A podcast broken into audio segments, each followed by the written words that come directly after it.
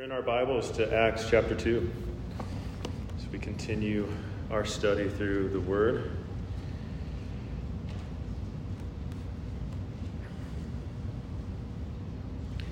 As we pick up Luke's account of the beginnings of the early church, uh, we find ourselves on the first Pentecost celebration following Jesus' crucifixion. And Luke begins to record what happened to the disciples of Jesus when they received the Holy Spirit. We see that the disciples were empowered to give witness to Jesus as the resurrected Messiah and equipped to carry on his ministry in the world until he returns again. Their witness to Jesus is received by many that we'll see, leading to an expansion of the number of disciples, forming the first distinct Christian church in Jerusalem. And as we look at chapter 2 today, we will see that God intends to use regular people. Praise Him for that, right? How many regular people are here? Pretty regular. Maybe a little more dorky, but you know, that's all right. Um, but He tends to use regular people to spread the good news of the kingdom of heaven. He intends for his message of the gospel to go out to the nations, to not just be kept up with a group of people, but to continue to emanate through the world. And that he intends to save those who will receive Jesus as their Lord and their Savior. Let's look at our passage this morning, beginning in verse 1 of chapter 2. If you're there, say amen. All right, let's read. It says, When the day of Pentecost had fully come, they were all with one accord in one place.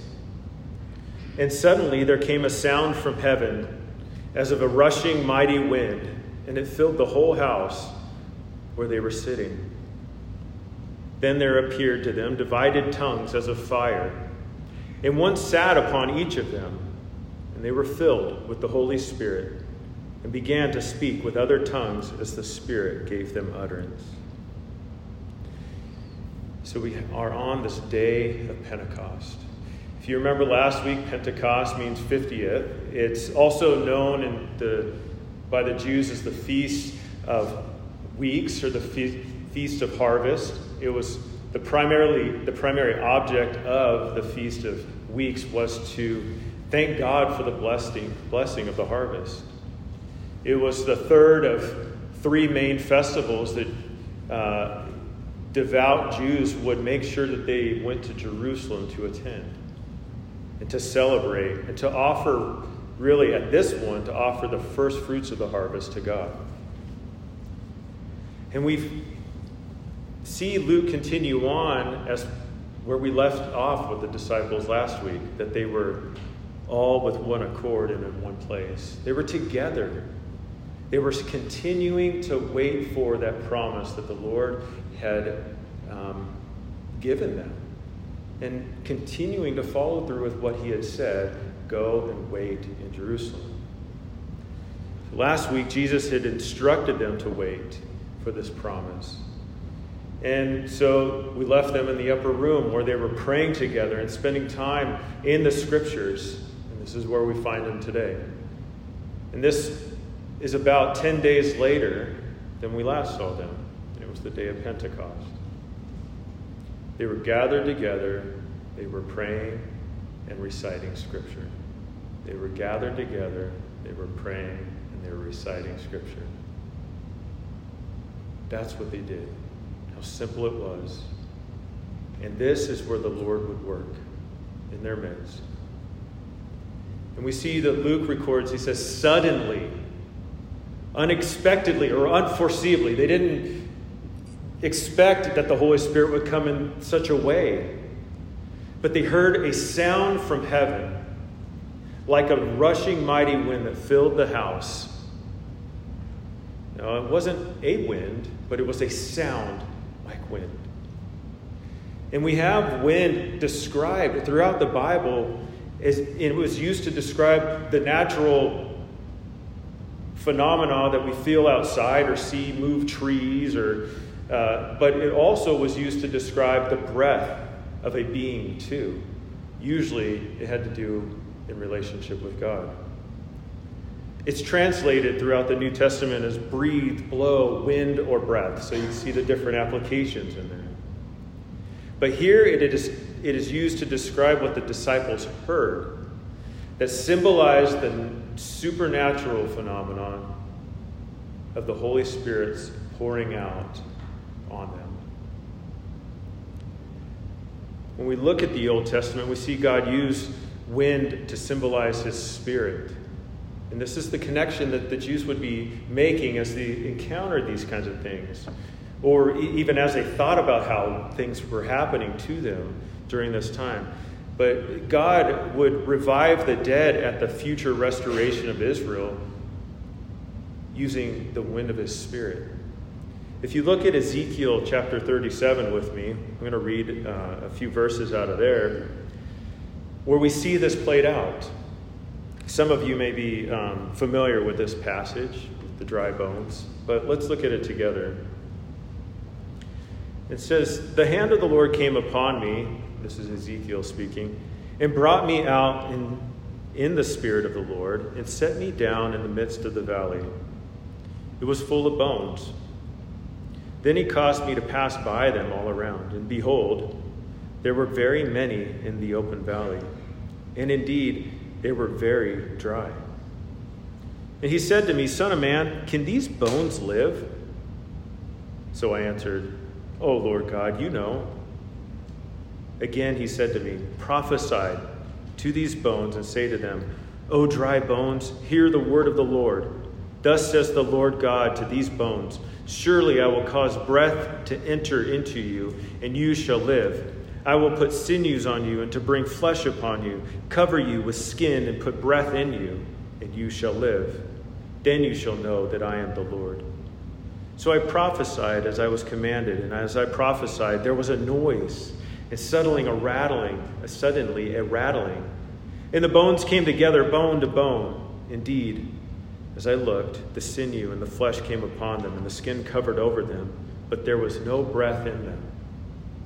And he said to me, Prophesy to the breath, prophesy, Son of Man, and say to the breath, Thus says the Lord God, Come from the four winds, O breath, and breathe on these slain that they may live. So I prophesied as he commanded me. And breath came into them, and they lived and stood upon their feet, an exceedingly great army. So we see those terms, breath and wind, used very many times in this passage to speak of the work that the Lord was doing in and through this uh, prophet Ezekiel and to raising up this great army.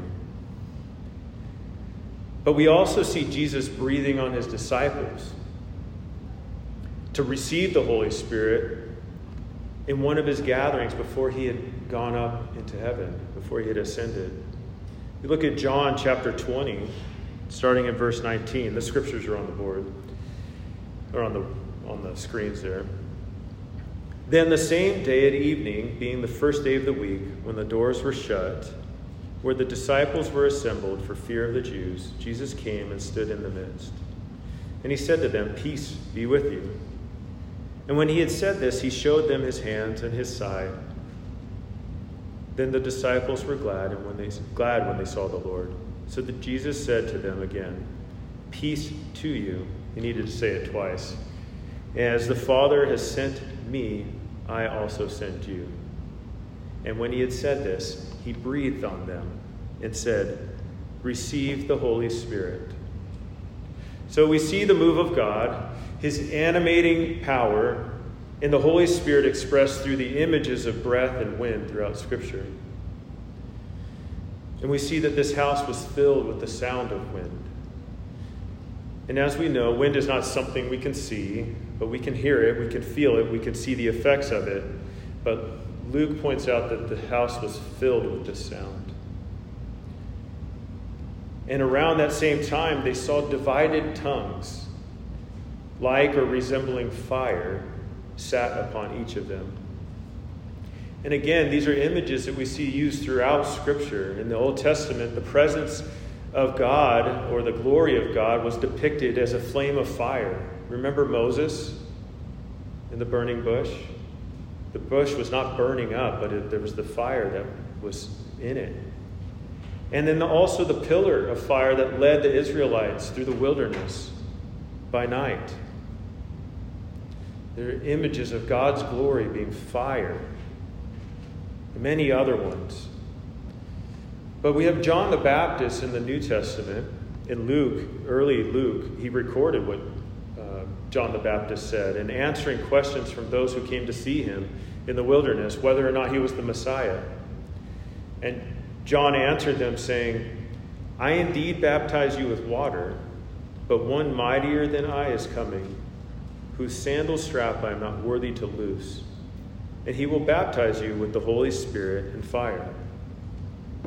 So here John is speaking of the promise of the Holy Spirit coming upon those who trust in Jesus. And we see it depicted as sitting on each individual.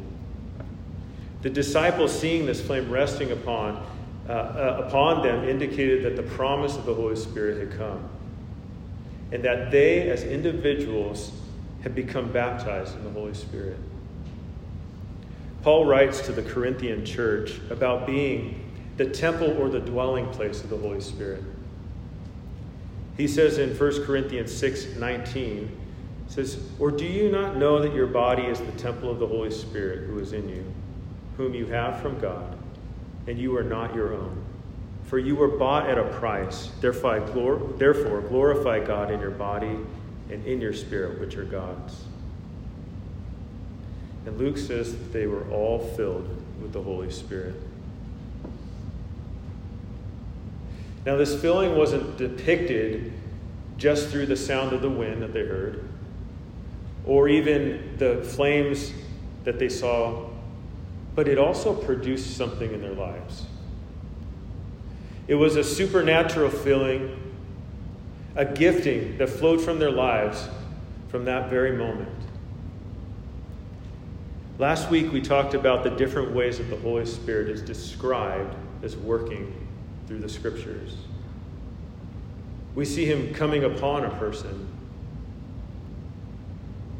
we see him with a person. Usually, in the context of the Old Testament, we see the Spirit of God was with David or with, you know, whoever the person. I always like the artist. I love when the artist, it says the Spirit of God was with them and gave them the ability to design everything, the tabernacle, and how the Lord would uh, use them to create this place where Israel would come to worship Him. But we see the Holy Spirit being with a person. But we also see him as being in a person. We read earlier in John where Jesus had breathed on the disciples to receive the Holy Spirit. This is when the Holy Spirit came to indwell them. But what we are seeing happen here is the coming upon, the special empowerment of the Holy Spirit, as Jesus said and had commanded them to be witnesses to me to the ends of the earth. And what it produced in them was the ability to do that. They spoke in languages that were not their own. And they did this, as the word tells us, as the Spirit gave them utterance. It was under His leading, under they would keep speaking as He kept leading them. It was organized. It was something that God was intending to do a message that was to be sent out, and he was using his empowered disciples. And so we see that the filling of the Holy Spirit here resulted in the speaking of other languages and dialects in order for the message to go out. And I want to, at this moment, even zoom in a little bit more because we want to consider who is being filled here. These were the Jewish disciples of Jesus, distinctly Jewish disciples of Jesus. And now, God, this actually bears great weight in the whole mission of God and what He has been doing in and through the world. You see, God has been working with His special people, the Jews, the Israelites, for a really long time. He chose them because they were the least of all the people in the world at that time, and they were going to become His special people. And they were going to become His special people to bear witness of Him to the rest of the world. This was His plan from the beginning to have a people that would walk with Him and represent Him to the world. When He called Abraham, God said that He would bless him, multiply him, and make him a blessing to the nations. Right? And then when we see later on in that whole storyline, we see Israel become enslaved to Egypt. And God would redeem his people from slavery, and he would bring them out of there and enter into a covenant relationship with them to walk with him in holiness because he is holy, and to be a light and a blessing to the world around them because he would bless them. But this was a calling that they would uh, fall short of over and over. This would be a covenant that they would break. Instead of being a light and a blessing to the nations, they actually joined the nations in their idolatry and in their sin. They forsook their Lord, the one who redeemed them out of slavery. And the Lord gave them over to those sins, resulting in their captivity and exile. And it was Israel's captivity and exile that the Lord sent prophets, proclaiming a restoration of what was once lost. What mercy, right? Proclaiming to the lost people, hey, there's, a, there's restoration to be had for those who would repent and turn to Him and receive Him promising a day when His Spirit would be poured out upon them as a people and a renewal of their covenant relationship with Him. This is the work that the Lord had promised to do so many years prior. This is what God desired for His people. His people, the Jews, in relationship with Him, being a light and a blessing to the nations. And so, what do we see here? With this small group of disciples, this small group of Jewish believers who are following their Messiah. They're waiting upon him, and he gives them with the Holy Spirit. And the, what the Holy Spirit does is he gives them utterances in different tongues. He gives them utterances to speak languages that were not their own. Now, these weren't mysterious languages, they were known languages, as we can see as we'll continue to study. But what were they speaking of? Some people say that they were preaching to the people. But if they would just read a little bit further, it says that they were speaking the wonderful works of God in the languages of every nation under heaven. So, under the power of the Spirit, we have Jews who are in right relationship with God through the Messiah Jesus that are fulfilling God's desires for them from the very beginning. Speaking other languages and being a light to them. What he starts with this small group of Jewish disciples is to use them to minister to their fellow disciples or their fellow Jews and that's what we see come out next. And that this ministry will ultimately grow from there to include all of the nations of the world. This is just how uh, Luke has it all divided and how he tells the story of what happened is following from Ju- Jerusalem to Judea to Samaria and to the other uttermost parts of the world. So Let's continue on, starting in verse 5. Let's read. It says, And there were dwelling in Jerusalem Jews, devout men from every nation under heaven. And when the sound occurred, the multitude came and were confused, because everyone heard them speak in his own language. Then they were all amazed and marveled, saying to one another, Look, are not all these who speak Galileans? And how is it that we hear, each in our own language, in which we were born? Parthians and Medes, Elamites, those dwelling in Mesopotamia, Judea, Cappadocia, Pontus and Asia, Phrygia and Pamphylia, Egypt, and the parts of, the, of Libya joining Cyrene. Visitors from Rome, both Jews and proselytes. Proselytes, sorry. Grecians and Arabs. We hear them speaking in our own tongues the wonderful works of God. So they were all amazed and perplexed, saying to one another, Whatever could this mean? Others, mocking, said, They are full of new wine. So let's look at what we see here. Who was there in Jerusalem? Luke describes those that were in Jerusalem at the time of Pentecost as Jews who were devout men from every nation under heaven. Now, this word devout men, it's, it's used to describe Simeon at the beginning of Luke's gospel as one who takes seriously God's promises and, and God's words. And here in Acts, uh, they were people who rightly and seriously received God's commandments. They were those who kept the feasts and worshiped according to God's word. They sought to do what was right before God. And as we'll see next, these same Jews, though, these devout men who sought to do right by God, were the same ones who, would, who rejected the Messiah. We'll see this next week as we continue our study through um, chapter 2. But he says that they were from every nation. And what Luke is describing here is the dis- diaspora, diaspora, sorry, who had come to Jerusalem. And these were Jews that uh, had, were a parts of settlements that were all around the surrounding nations.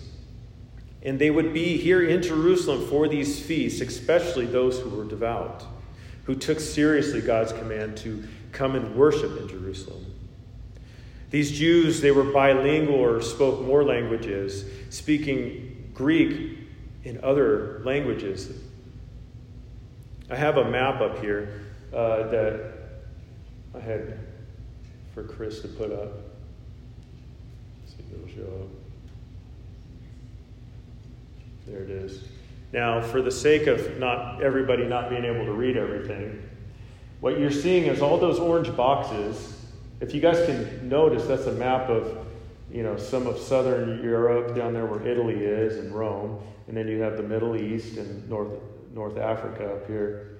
But you see all those orange boxes, whether you can read them or not, all those orange boxes are where these people were coming from. And that red star is Jerusalem. So you can see that there were, when he says every nation, this was pretty much every nation at that time. I mean, there, there was knowledge in, in traveling that was going off into deep Asia and, and such at the time, but these are all who are represented um, by Luke in his passage here that were represented in Jerusalem. Now, these Jews, they are culturally and linguistically actually members of other nations, of many different nations. So they were Jewish in culture and religion, or uh, not culture, but in religion and, and observation of that. But culturally, they grew up in these other nations. And so we see the disciples, under the power of the Holy Spirit, reaching out to these nations. And we see the beginning of the church also as multicultural and diverse. That we can all be from of the same, uh, following the same Savior, but come from different cultures and be able to celebrate those differences. But we see them coming to this, this sound that they heard emanating from this house. Now, it could have been either the sound of this wind or the people speaking in, in their own language. But whatever was going on within this, this upper room, this home that they were in, it drew attention, and people were going to see what was going on.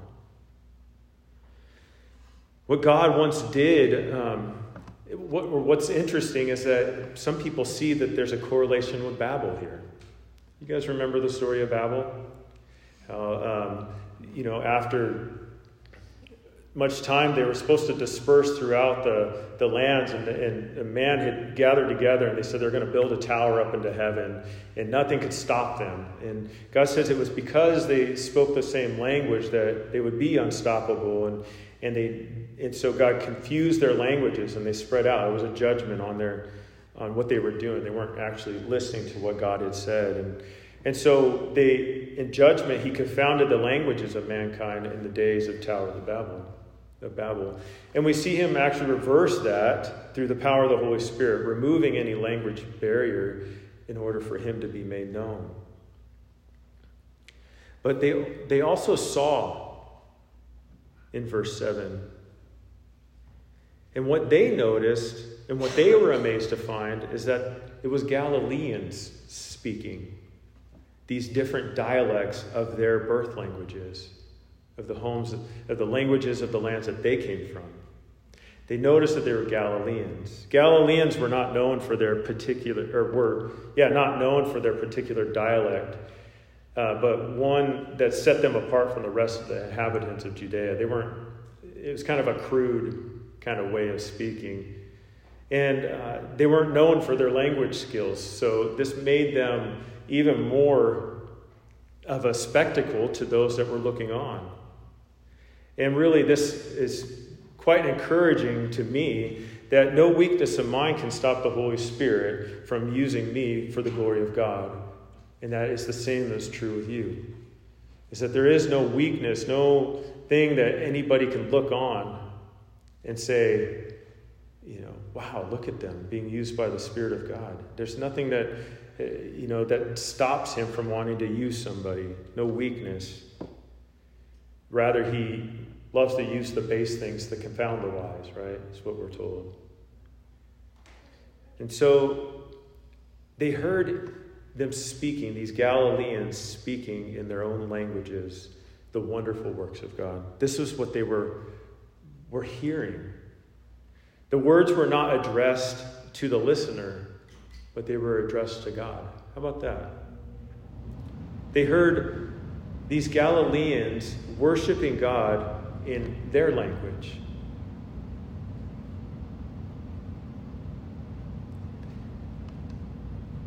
It was this worship that captivated them. And it stands out too because you have to realize that the Jews were the ones that were listening. They were going in to see what was going on, but they, they recognized those wonderful works of God. They were trained up in them. So even in this worship, what was being what was going out was a reminder to them of who God is. And that this work was something that had to do with Him. And so, what that does is that piques the interest of some. But others, they chalk it off as though they were just drunk. Some were perplexed and amazed, is what we're told. And it, it, it caused them to ask questions. But one thing I want to notice too is the timing of the Lord doing this work. When all of these people would be gathered in Jerusalem, we have a, a, a picture, one more picture of how the Lord's timing is perfect. You see, the Lord wanted to reach as many people as possible, many of His people, His chosen people. And at this time in Jerusalem, to be many many thousands of people from all over gathered together, as we've already discussed. And what goes out is the worship of his followers through the power of the Spirit, speaking the wonderful works of God. Uh, about 13 years ago, I started working for Trader Joe's, and um, I did so because there was a lady in our church who uh, worked for them. And she found out that I had experience working for Trader Joe's um, previously when I was in Bible college. So she talked to her boss and, and um, got me an interview, and I started working there at, at the store with her. This was a lovely sister in the Lord. And I bring this up, I bring her up to you because I, it's really her witness the way that I saw her display her, her love for Jesus in public that made a huge impact in my life.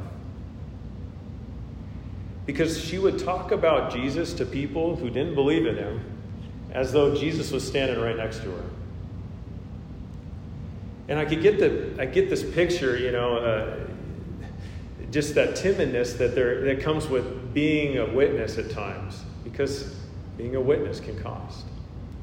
But she was so in love with Jesus that it, it stood out. It didn't matter who she was talking to, Jesus, she's talking to the one that stood right next to her. And I could see people's faces, and they would be amazed or they would be perplexed. And really love Laura for who she was and her truth and honesty and the love that she had for people. But there were also others that were like, she's crazy. She's wild. And I think that this is somewhat of what we are seeing through these disciples and the time that they had spent with the Lord produced such a deep love for Him and an intent on knowing Him. Studying the scriptures. They were gathering together with others that were intent on knowing Him and praying to Him. And we see the Lord anoint them with power to be witnesses to their brothers and sisters. Now, what these people were hearing were the works of God, the wonderful works of God. But they had a question what does this mean? And we see Peter stand up here in these next set of verses that we'll close on. In verses 14 through 21, let's read. It says, But Peter, standing up with the eleven, raised his voice and said to them, Men of Judea and all who dwell in Jerusalem, let this be known to you, and heed my words. For these are not drunk as you suppose, since it is only the third hour of the day. But this is what was spoken by the prophet Joel. And it shall come to pass in the last days, says God, that I will pour out of my spirit on all flesh. Your sons and your daughters shall prophesy, your young men shall see visions, your old men shall dream dreams. In all my men servants and all my maid servants, I will pour out my spirit in those days, and they shall prophesy. I will show wonders in heaven above and signs in the earth beneath blood and fire and vapor of smoke. The sun shall be turned into darkness and the moon into blood before the coming of the great and awesome day of the Lord.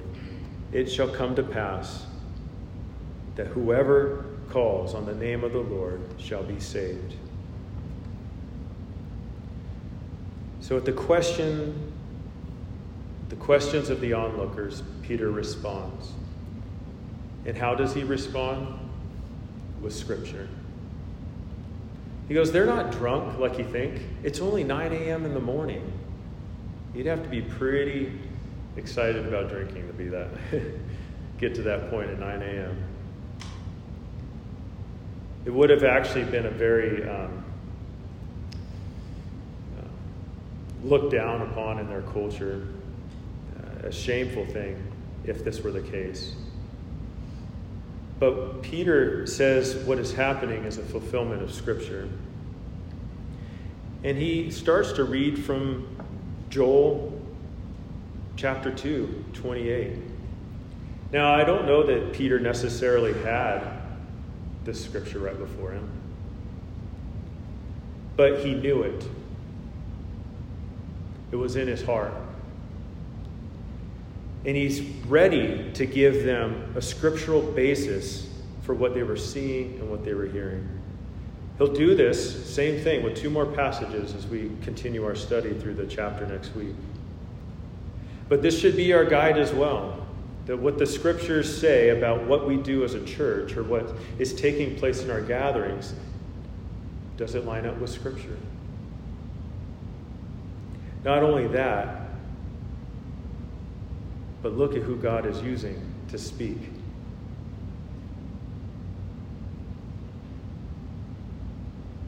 He's using Peter. He's using these Galileans, people with no great reputation.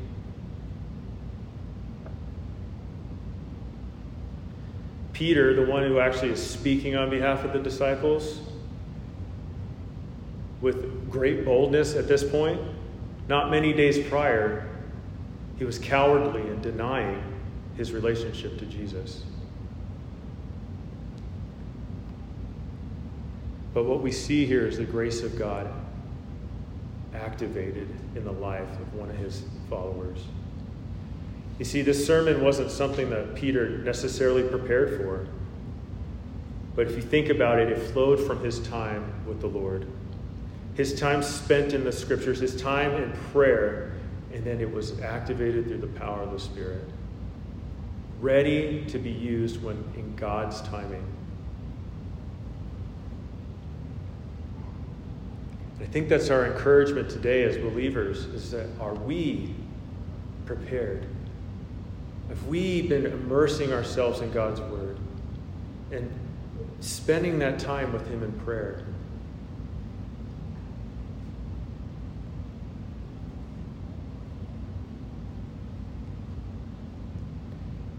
So let's look closer at what Joel said.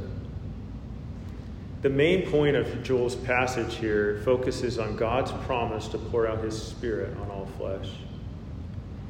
But it says at the beginning, it shall come to pass in the last days. In the last days before the coming of the Lord.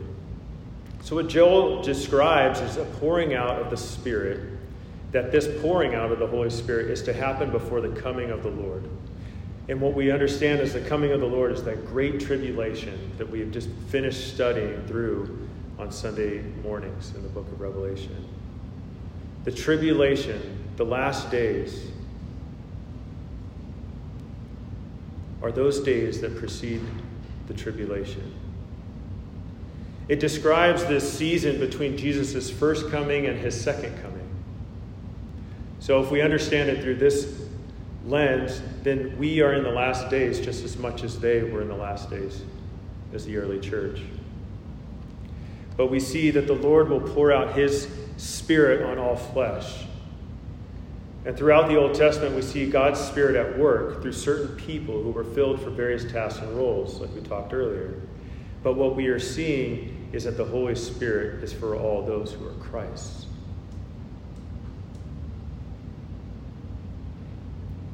We also see some of the ways in which the Holy Spirit would continue to work in the lives of his people. Ways which Luke would go on to record for us happening in the lives of, his, of the disciples later on in his book. Joel describes to the Jews, Your sons and your daughters will prophesy, young men will see visions, old men will dream dreams. On the servants, the Spirit will be poured out. The Holy Spirit is even for those in the most humblest of stations. They will prophesy. They will speak forth truth through the inspiration of the Spirit of God. No one is left out in this. And go, Joel goes on to describe these wonders of heaven and signs in the earth, speaking of the great tribulation It's as though the pouring out of the Spirit had occurred, the fulfillment of this prophecy was yet incomplete. What the pouring of the Holy Spirit did was to point to is that the day is coming. The return of the Lord Jesus in glory. It's the direction that the world is going. And he uses these descriptions of blood and fire and smoke, sun turned into darkness, moon turned into blood, describing the bloodshed and the destruction that would be a sign in the earth of those days.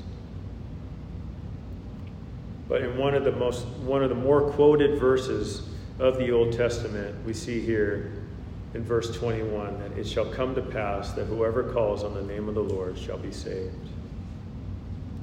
This describes one of the greatest truths of all time. And this is the time we live in. Salvation is for whoever calls on the name of the Lord.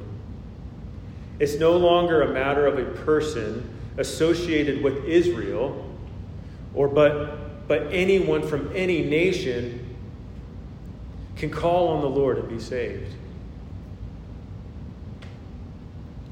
This is a truth that would continue to be revealed to the disciples as the message of Christ would go out and be received by the Gentiles. And they too, praise the Lord, which is probably most of us in here, unless you're Jewish, but they've received the Holy Spirit as well. It's a developing and an unfolding story of how God is working and how God is continuing to fulfill this prophecy.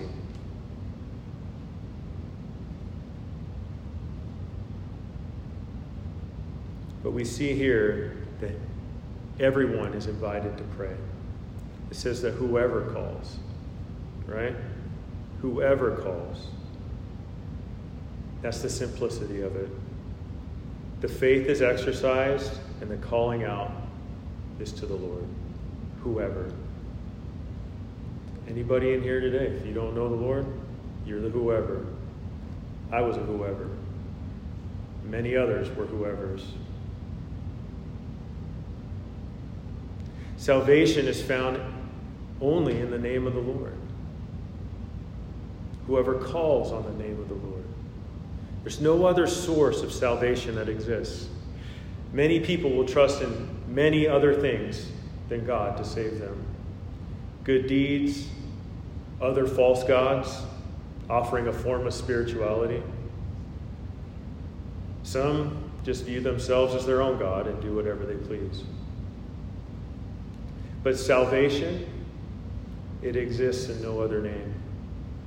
Romans 10:9 says that if you confess with your mouth the Lord Jesus and believe in your heart that God has raised him from the dead, you will be saved. There's not a you might be saved, it is a you will be saved. The promise is sure. It says that they will be saved. You see, the pouring out of the Holy Spirit of God on all flesh precedes the coming judgment, the day of the Lord.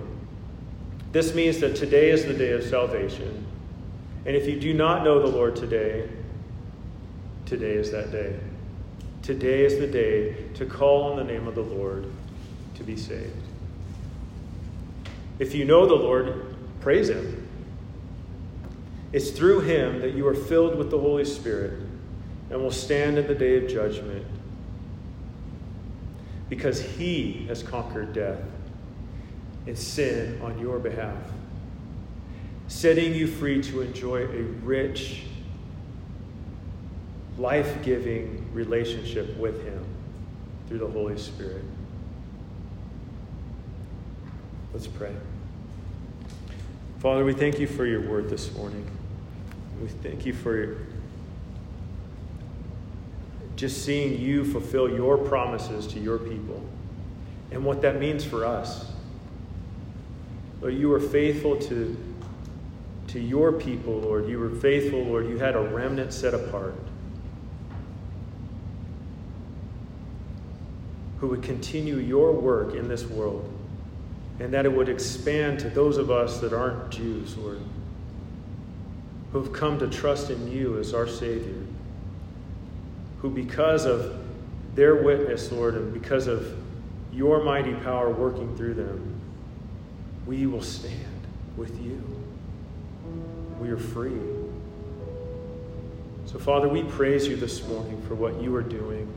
Lord, as we continue to follow in your steps, Lord, as we search your scriptures, Lord, as we apply them to our lives, as we gather together and pray, Lord, will you fill us overflowing with your spirit? to be bold in our witnesses to those around us. Lord, it's you love people. And it's people that you came to save from every part of this world. From on the corner here the other side of the world. Lord, overflow our hearts with your desires, Lord. Lord, let us go about our days speaking the wonderful works of God, the wonderful works you've done in our lives, the wonderful works you've done throughout history, and the wonderful works you're going to do, Lord, when you redeem all of creation and set it aright new in righteousness and justice, Lord. Lord, we pray that you would move in us this week. Lead us, guide us in our conversations, in our relationships. Lord, that we might be a light and a blessing to those around us, proclaiming who you are. This we ask in Jesus' name.